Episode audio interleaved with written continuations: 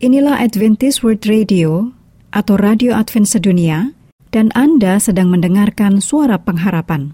Untuk informasi lebih lanjut, silakan menulis email ke Bible at atau telepon ke WhatsApp di plus 1 224 222 0777. Inilah Radio Advent Suara Pengharapan yang kami pancarkan dari Pulau Guam melalui siaran dalam bahasa Indonesia.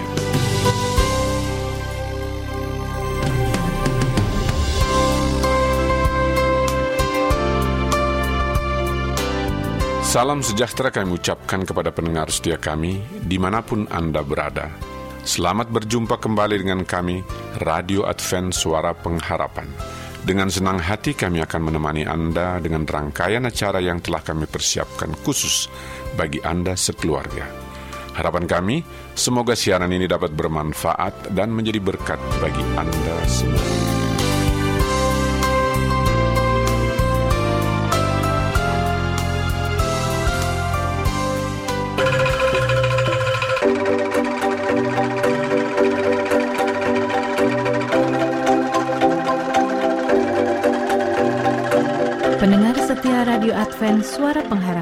Di mana pun Anda berada.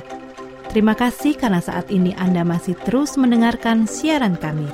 Saat ini kita akan mengikuti program mendidik dan membimbing anak yang pasti sangat cocok untuk para orang tua dan wali atau siapa pun yang memiliki tanggung jawab mengasuh anak. Arahan dan petunjuk yang disampaikan dalam program ini mengacu kepada petunjuk Allah, baik dari kitab suci juga pena inspirasi yang merupakan tulisan yang diilhamkan. Selamat mengikuti. Namun terlebih dahulu kita mendengarkan Kidung Pujian. Dari studio kami ucapkan selamat mendengarkan.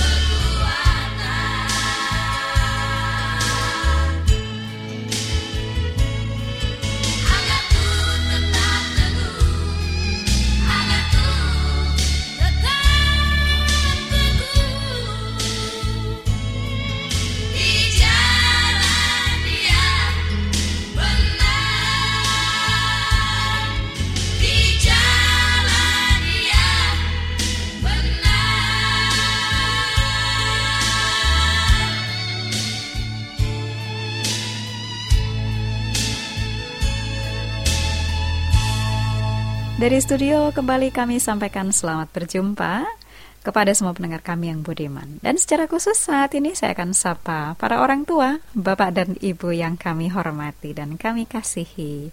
Karena kita akan lanjutkan ruang bahasan tentang mendidik anak. Dan kali ini kita masih ada dalam topik yaitu mengajar si kecil tata kerama ya. Ini kita sudah sampaikan pendekatannya untuk umur 1 sampai 2 tahun pada pertemuan sebelumnya. Dan menepati janji, kali ini saya akan sampaikan untuk pendekatan yang bisa dilakukan oleh orang tua dalam mengajarkan si kecil ini tata kerama bagi usia 2 sampai 3 tahun. Dan kita juga akan miliki untuk usia yang 3 sampai 5 tahun.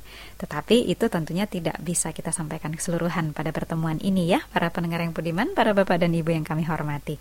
Kita akan lanjutkan nanti pada pertemuan yang sebelumnya. Nah, oleh sebab itu, sebelum kita masuk kepada pendekatan yang cocok dilakukan kepada usia 2 sampai 3 tahun, mungkin saya akan ingatkan sedikit untuk anak yang usia 1 sampai 2 tahun eh, pendekatan yang bisa dilakukan oleh orang tua adalah kesopanan atau etika dan tata kerama itu kita jadikan bagian dalam percakapan ya. Contohnya seperti ini misalnya, ehm, ini mainannya teman yang itu kita kasih ya ke mamanya, mamanya pasti senang ya. Jadi mengucapkan bahwa kalau membantu, saling membantu itu adalah hal yang harus dilakukan dan mengajarkan mereka mengucapkan terima kasih ya. Ada ada magic word yaitu tolong, terima kasih, permisi dan maaf. Bahkan untuk anak yang memang malu-malu atau sama sekali sulit untuk berkata-kata, dia bisa tetap mengekspresikan uh, tata kerama, contohnya mengucapkan terima kasih bisikin kepada ibunya ya. Dia mereka bisikin kepada kita nanti kita yang menyampaikan kepada orang lain sesuai yang dimaksud atau juga bisa diekspresikan melalui gambar, bisa diekspresikan melalui gerakan ya. Kemudian e, meng, mengajar mereka untuk tata krama di pada saat makan contohnya ya. Jadi katakan karena itu kan daya ingat mereka hanya Batasannya adalah mereka mengingat apa yang dikatakan kemarin, yang diajarkan kemarin. Oleh sebab itu kita mesti tekun kasih tahu tiap hari supaya mereka ingat dan ingat lagi. Dikatakan setiap hari kalau makan harus duduk. Ya. Uh, kalau makan kaki tidak boleh diangkat ke atas dan seperti itu ya. Nanti bapak dan ibu akan bisa mengaplikasikannya dengan hal-hal yang lebih praktikal nanti kepada anak-anak. Nah, sekarang bagaimana dengan usia yang 2 sampai 3 tahun? Di usia 2 sampai 3 tahun ini aktivitasnya memang masih memiliki kontrol diri yang terbatas. Namun ketika anak anak-anak kita mulai menginjak umur 36 bulan, dorongan hasilnya kita sudah bisa lihat perilaku si kecil yang asli ya.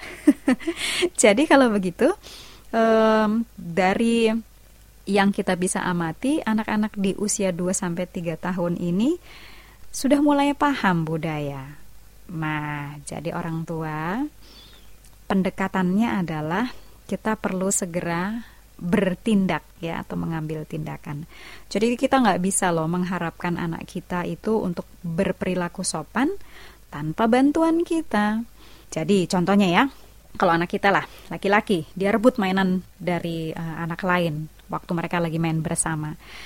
Nah, orang tua jangan membiarkan dan berharap bahwa anak itu kemudian akan menyelesaikan dengan sopan. Kita yang harus turut campur tangan di sana ya.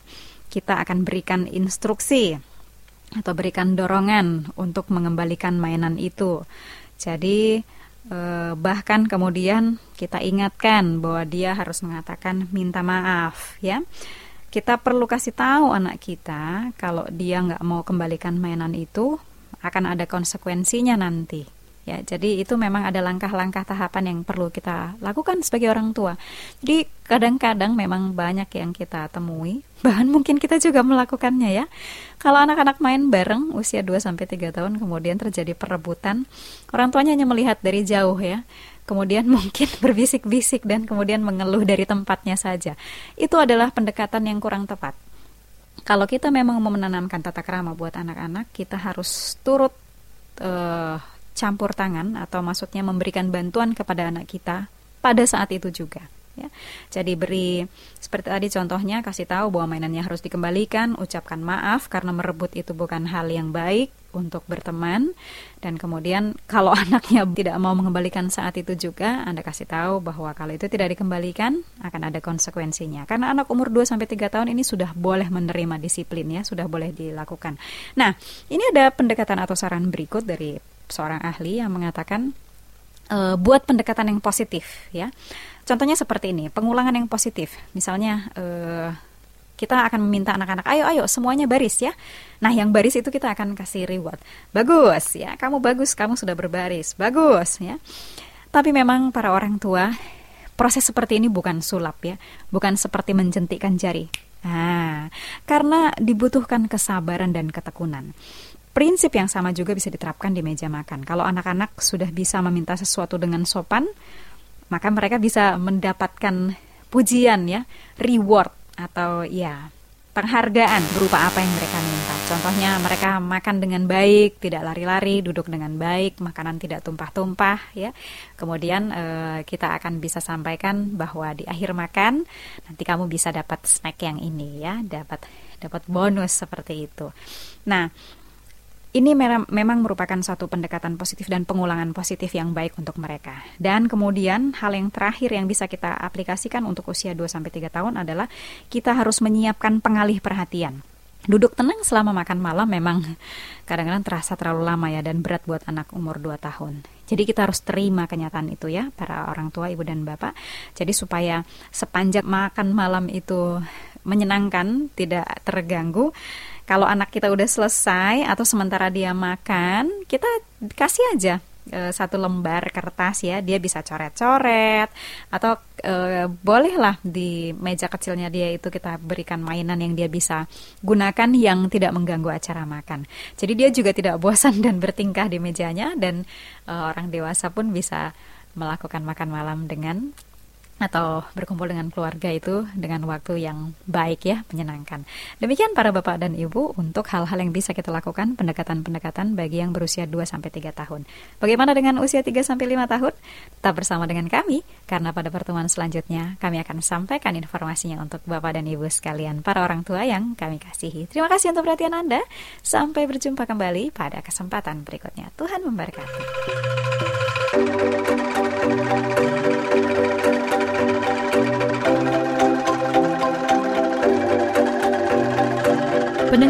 Setia Radio Advent Suara Pengharapan, demikianlah program mendidik dan membimbing anak yang baru saja kami persembahkan bagi Anda.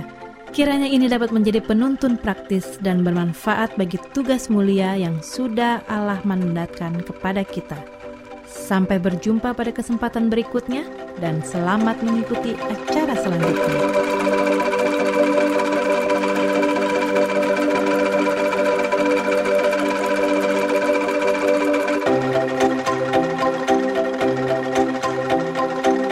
Selanjutnya marilah kita mengikuti mimbar suara pengharapan. Angkatlah dan bunyikanlah, Yesus mau datang segera. Nyanyi musafir dan pujikanlah, Yesus mau datang segera. Datang segera. Inilah mimbar suara pengharapan dengan tema Melatih, menyukai diri sendiri. Selamat mendengarkan.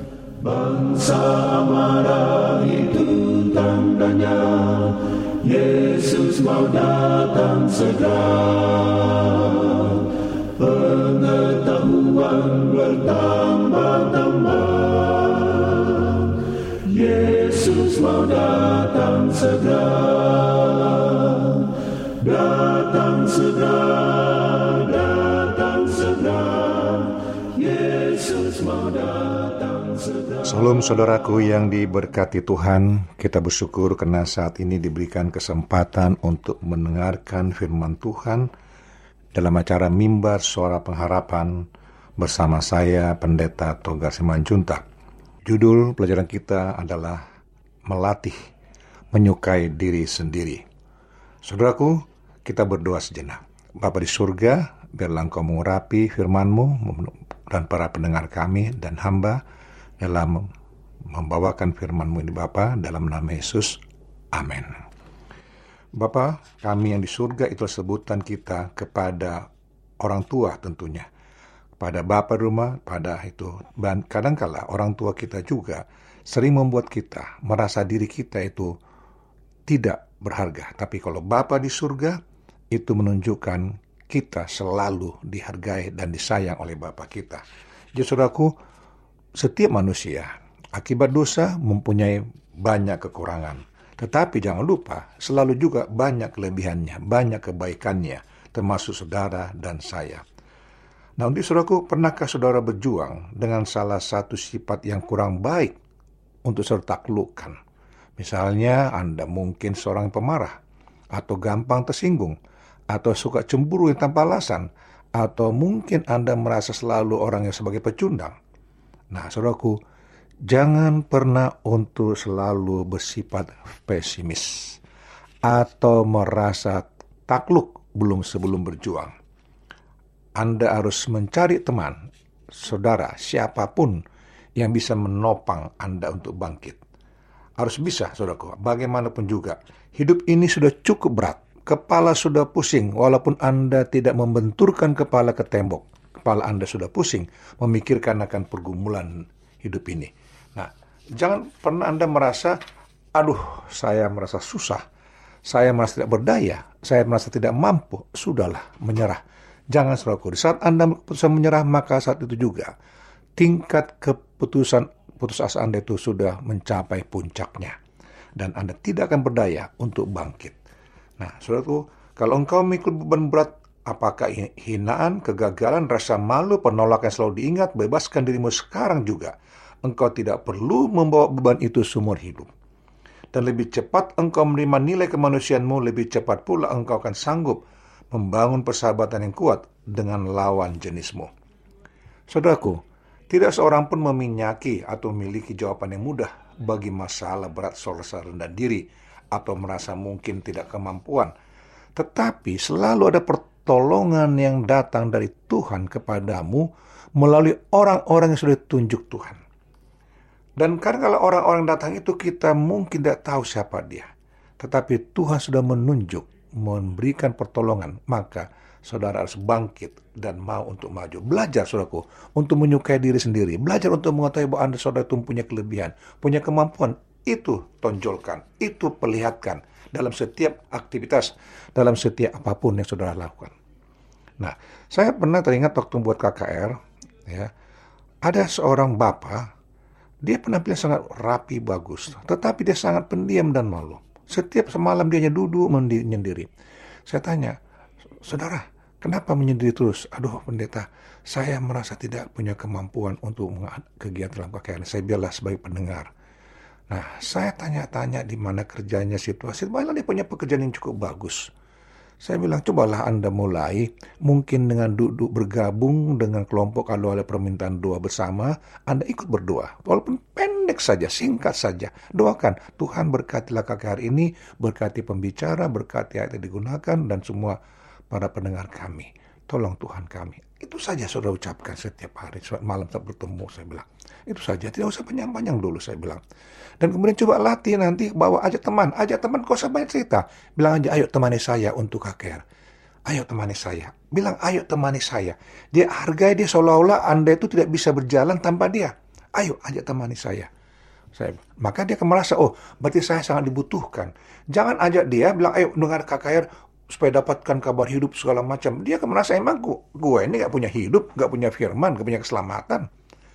Dia akan merasa, ah Ngapain? Emang gak punya agama? Itu akan direspon dengan begitu cepat dan berat. Tapi kalau kalau Anda bilang, ayo tolong temani saya. Saya rindu untuk datang ke air itu. Tapi saya rasa enak kalau Anda, kamu ada menemani saya. Dia akan rasa bangga. Ya dia appreciate dan dia rasa masih mau datang. Nah, nah saudaraku, di malam yang kelima, ya malam keempat masalah itu saya ingat itu dia sudah ikut bergabung dan tim kelompok doa dan besoknya Sally disuruh bawa seorang teman. Dan temannya itu juga diajak ikut berdoa bersama-sama. Luar biasa. Dan kemudian berkelanjutan pada kakek berikutnya, dia pun ikut aktif. Nah, kadang-kala kita sebagai pendeta juga harus jeli memperhatikan anggota itu sebagai apa dia bisa kita tempatkan untuk bisa aktif. Karena tidak semua orang bisa menyanyi, tidak semua orang bisa membicara, tidak orang semua orang bisa mengarrange acara, tidak semua orang mungkin bisa berdoa, ya tidak semua orang bisa mungkin sebagai IT ataupun terima tamu. Jadi macam itu beraneka ragam. Jadi engkau harus sanggup membangun persahabatan yang kuat. Nah, saudaraku, tidak semua orang bisa memiliki jawaban yang mudah setiap masalah yang dihadapinya. Tidak semua. Rasa rendah dirinya, rasa tidak nyamannya, dan kita harus bekal mencarinya. Nah, kadang-kadang saya sendiri pun suka merasa merasa seperti rendah diri, meskipun kadang-kadang itu tidak beralasan ya, tidak beralasan. Kita harus belajar bagaimana mengatasinya, belajar bagaimana kita bisa menyesuaikan diri kepada situasi kondisi yang baik itu, saudaraku.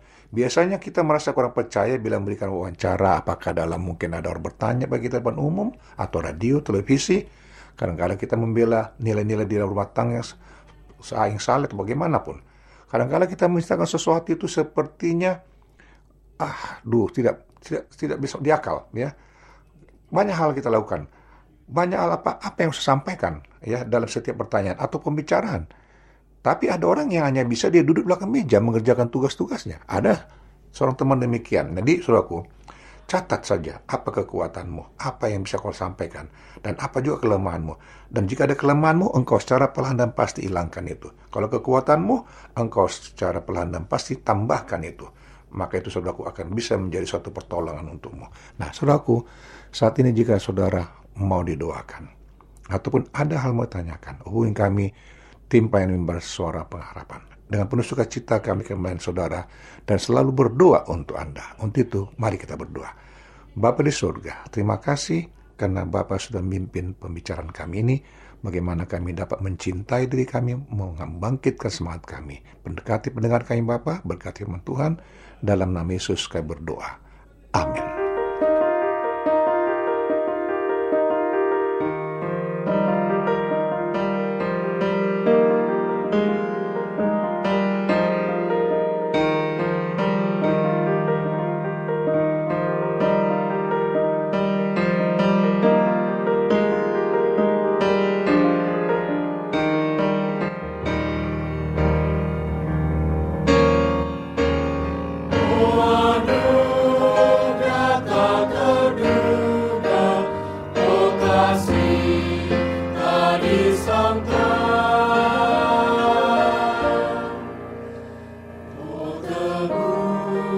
Demikianlah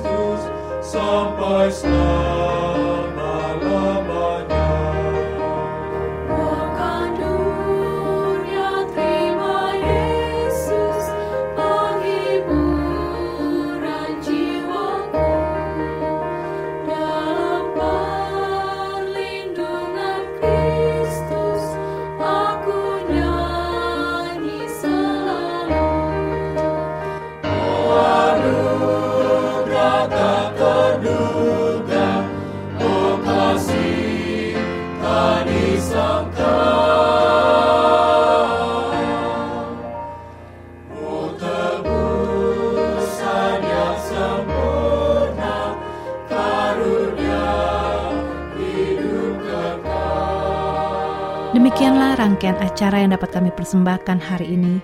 Dan apabila Anda mempunyai pertanyaan atau ingin mendapat pelajaran Alkitab penemuan baru, silakan menghubungi kami dengan cara mengirimkan surat ke alamat Radio Advent Suara Pengharapan, PO Box 8090, Jakarta 12810 Indonesia. Telepon 0821 1061 1595. Alamat email awrindonesia@yahoo.co.id. Anda juga dapat bergabung di Facebook kami, pendengar Radio Advent Suara Pengharapan, juga Radio Advent Suara Pengharapan. Terima kasih kami ucapkan bagi Anda semua pendengar kami yang setia. Kita akan berjumpa kembali pada waktu dan gelombang yang sama esok hari. Salam kasih dan sejahtera. Kiranya Tuhan memberkati kita semua.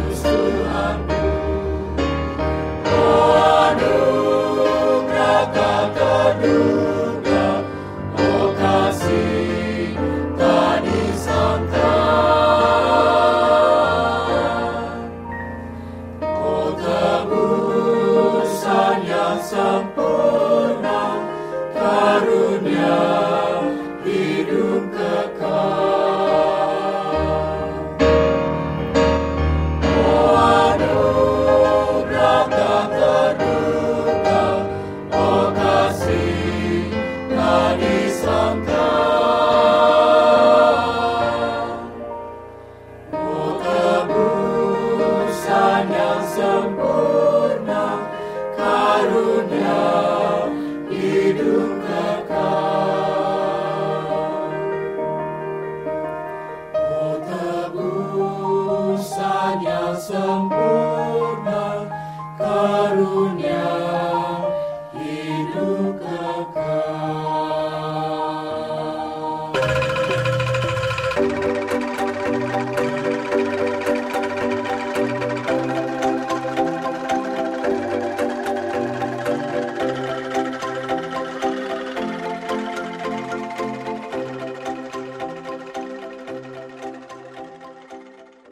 Inilah Adventist World Radio atau Radio Advent Sedunia dan Anda sedang mendengarkan suara pengharapan.